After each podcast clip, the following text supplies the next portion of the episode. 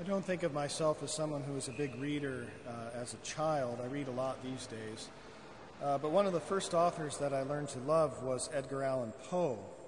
I found his prose style to be quite thrilling since I knew very little more than sort of the prose of newspapers at that time, science fiction, and so on. I was also intrigued by his claustrophobic psychology and the related themes, uh, what most people think of when they think of Poe, though his stories actually range quite a bit in subject matter. Most of them retain a gothic or romantic quality. Uh, in particular, he has several stories that involve the reanimation of dead persons.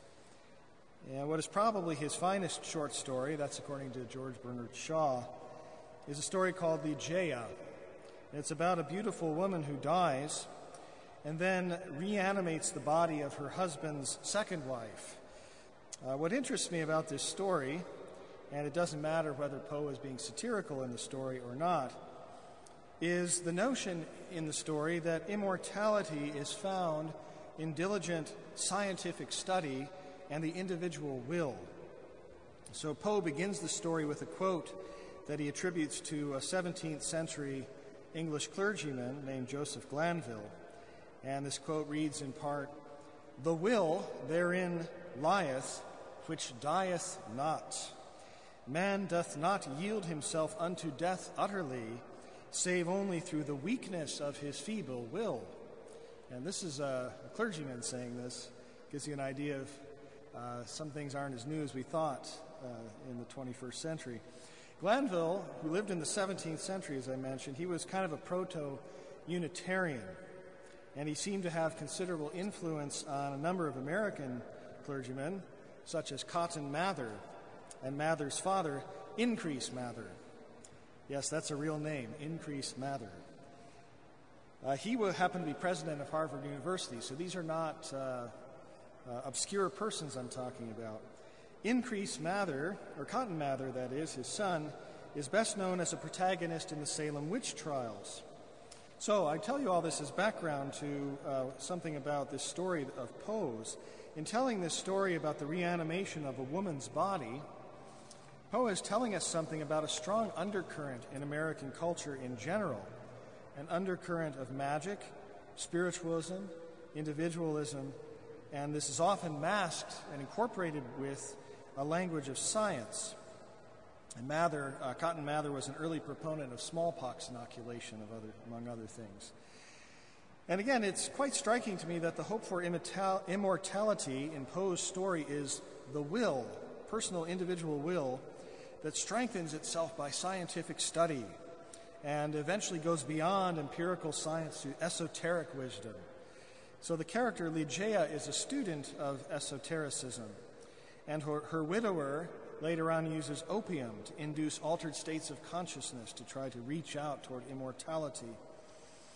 And we should note that Poe was interested in writing what he believed the American public would enjoy. So, again, he's writing for people who think this will be interesting. And we see again that there's this yearning for life after death, but there's an utter estrangement from the Christian proclamation.